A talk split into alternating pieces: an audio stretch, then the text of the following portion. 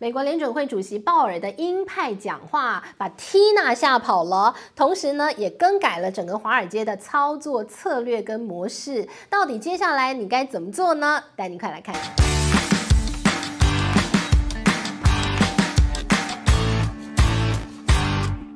大家好，我是志玉，今天赶快跟大家来聊聊联准会主席鲍尔他的最新谈话，到底呢对于金融市场会带来什么样的冲击跟影响或激励？哦，激励现在看起来恐怕真的没有。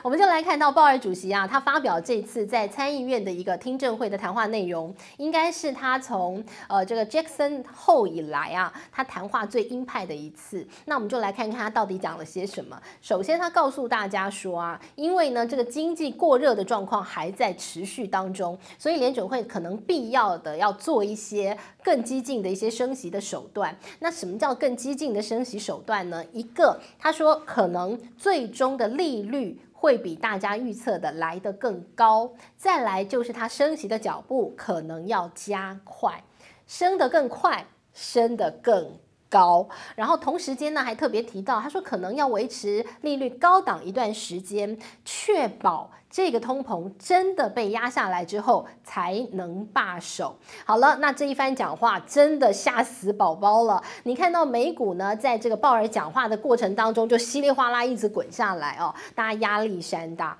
好了，但是呢，他的这番谈话啊，立刻黑天鹅就开始在天际盘绕了。为什么呢？大家知道，目前为止联准会它的一个升息循环，大家都说已经到尾声了，不是吗？因为我们已经看到了那个高点开始滑落呀。呃，什么叫高点滑落？呃，这个指的是升息的幅度从高点滑落了。大家记得，二零二二年的十二月那个时候还升息两码，到了二零二三年的二月份升息了一码。哦，于是大家说，哎呀，拍拍手，拍拍手，你看看升息的幅度从两码变成一码，再来可能再一码，再一码，然后就。不升息，然后可能我们就要预期降息了。没有想到，现在鲍尔主席告诉大家说，现在啊，可能升息的脚步要更加快。于是乎，可能联准会会出现史无前例的升息的脚步已经放缓之后，重新加速的一个状况。这就是大家没有预料到的。黑天鹅来了。过去呢，每一次联准会在最终的升息循环，都是看到那个幅度越来越收窄之后呢，诶，就没有再升息了。但这回可能它的升息幅度收窄之后，诶，可能又要上去了。于是大家说，很可能在三月二十二号的一个联准会的决策会议当中，很可能要升息两码。两码什么概念？就是呢，从本来二月份升息一码。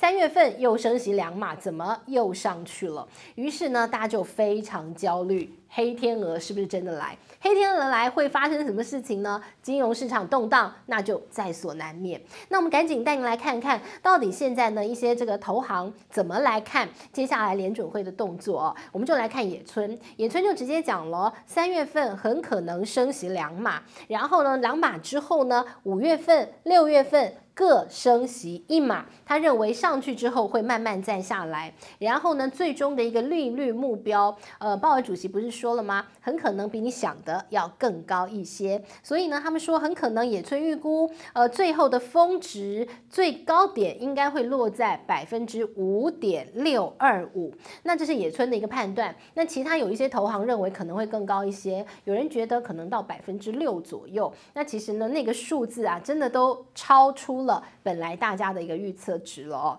那于是呢，这会造成一个什么样的现象？鲍尔主席说，他要更加速升息，他要升得更高。为什么？因为他说经济没有打下来呀，呃，就业市场还是那么样，就业市场还是那么样的火热啊，打不下来呀。呃，大家就说了，你是怎么样？很希望大家都失业，是不是？那鲍尔主席就讲了，他说不是这样说啦，只是呢，这个你如果就业市场依旧这么火热的话，那。大家都还在加薪的话，那我要如何把物价压下来呢？所以呢，他说就业市场太火热，那就是他还要继续加息的一个很重要的原因。于是呢，真的没有经济衰退吗？他们说现在美国的经济最大的一个隐忧就在于它不着陆，它不衰退。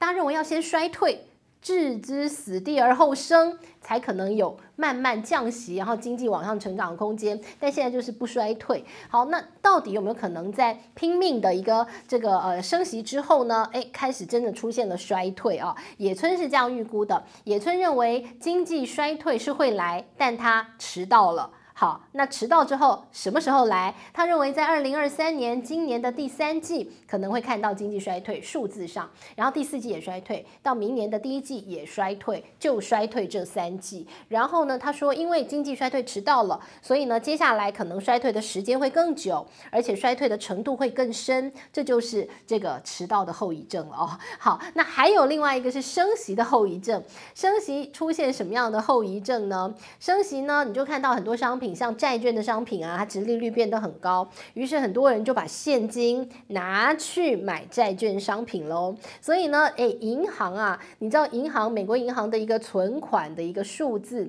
净额正在减少。那一个统计数字呢？呃，去年美国的商业银行它存款的总额减少了两千七百八十亿美元，其实是一个蛮大的数字啊。那这些钱被领出来之后呢，都拿去买了债券商品，买了其他的一些投资商品。于是乎，美国的银行就开始紧张了。所以呢，银行帮自己融资、帮自己借款的方式是什么？就是用定存的利率来。吸引存户哦，所以你看到现在美国的银行，他们都打出了高息存款定存的利率给的非常高，呃，甚至呢已经给到百分之五哦，呃，这个数字非常高，因为呢在这个低利年代当中，曾经啊一年期的一个定存单的利率只有百分之零点二五，现在可以拉到五哎，所以你就看到他希望大家多多来存款。这是一个升息之后的一个后遗症了哦，钱通通跑去买债券了，所以银行存款就开始往下掉了哦。好，那当然我们看到了，如果说现在呢这个利率还要往上升，最后的一个峰值可能会更高的话，那到底接下来的投资策略要如何转向？我们今天赶快带你来看看华尔街怎么看这件事情。华尔街直接告诉大家，Tina 要走了。Tina 是谁呀？Tina 不是个人。Tina 是一种投资的策略。Tina 这个投资策略当然是这个名字的缩写啦，就是 There is no 其他选项。好，所以呢，就是意思就是在股票之外没有其他的选择。低利年代，你就是买股票，这是他们的投资策略，就这么简单，叫 Tina 策略。好，但是呢，现在华尔街说不行，利率一直在升高当中，呃，而且你看黑天鹅飞来了，所以现在股票不不不太危险，所以他们从 Tina 策略现在转换变成了 Tara 策略。什么叫 Tara 策略呢？Tara 策略意思就是。还有其他选项的策略，甚至还出现一个 Terra 策略。Terra 策略呢，叫做一个现实组合的策略，意思就是啊，除了股票之外，你还有其他选择。不要买股票，股票好危险啊！好了，那你说什么 Tina、Tara、Tierra 什么啊？听不懂。我们直接告诉大家，到底呢这些华尔街大佬、对冲基金的大佬们他们在做什么？我们给大家举的例啊，二零二二年的这个呃投资策略第一名，二零二二年的对冲基金第一名，你以为是桥水吗？哎，他错了，桥水已经被他挤下来了。哪一家对冲基金呢？这家公司叫做。Citadel，Citadel 这家公司呢，呃，它非常厉害，而且它在业界出名呢，就是它最会做大宗商品，太神奇。它四分之一的部位全部都压在大宗商品，呃，业界给它的一个评价是。他看大宗商品的趋势啊，哇塞，太厉害了！他说他第二，没人敢说第一了哦。好，那这家公司为什么这么厉害呢？因为他说大宗商品很简单一件事，就是你要学会如何预测天气。于是呢，他在二零一八年的时候，为了他要做大宗商品的预测，他找了一个团队。这个团队呢，不是什么像华尔街其他的投行找了一堆呃，这个很会这个算数学的，呃，很会投资的。呃，念一些这个商学院金融系的，不不不，他找了一大堆念大气的，干嘛？气象团队，哎，他以为他是气象局，哎，找了一群二十几个人，全部都是这个最会预测天气的大气工程的这些非常厉害的气象专家，然后再叫他们做什么呢？就叫他们分析全球天气，分析农产品的产地的天气，分析欧洲这些天然气用户大国的天气，看它到底是冬天冷不冷。如果很冷的话，吼。很冷寒冬，那它天然气的一个用量一定会暴增，那我就赶快投资天然气。他找的气象团队每天都在预测天气，有没有用？超级有用。他的一个这个大宗商品的一个预测啊，准到不能再准，其他公司都是望尘莫及，想说那我是不是也应该找两个气象专家来我公司坐着？好，那无论如何啦，我们看到这家公司呢，他就靠着他的这个大宗商品哦，可以说大发利市。在去年呢，很多的一些对冲基金啊，可以说惨淡经营的同时。他去年缴出的成绩单报酬率百分之三十八，非常厉害。那除了他之外呢？桥水，桥水呢，现在已经是后达里欧时代了哦。这个创办人达里欧呢，他已经退居二线了，现在就成为一个顾问的角色，成为一个精神象征。好，那我们就看到。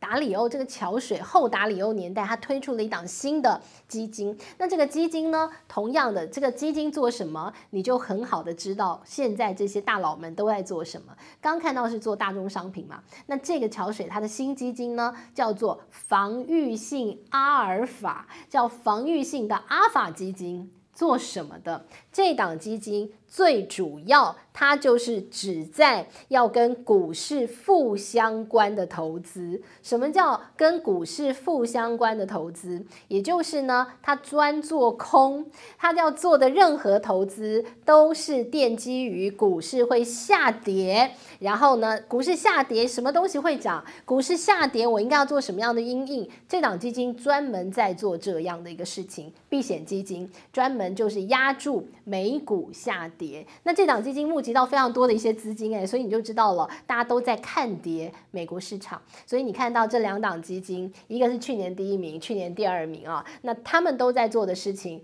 都不是在买美股哦，一个在做大宗商品，还找气象团队，另外一个专门要做空美股了哦。所以你就看到接下来很可能股市会迎来。大震荡，所以呢，今天跟大家聊到了升息，可能还没有看到那个峰值，可能还要持续。经济衰退虽然迟到，但它不是不会到。所以呢，可预期的经济衰退，不可预期的突然间还要加息，黑天鹅来了。再看到这些华尔街的动作，看到投资大佬的动作，我们也要心生警惕哦。接下来的金融市场，各国的股市，特别是美股，可能会迎来。大震荡，大怒神要出现了，大家一定要提高警觉。好，这是今天呢跟大家分享的内容，希望你喜欢喽。我们下回见，拜拜。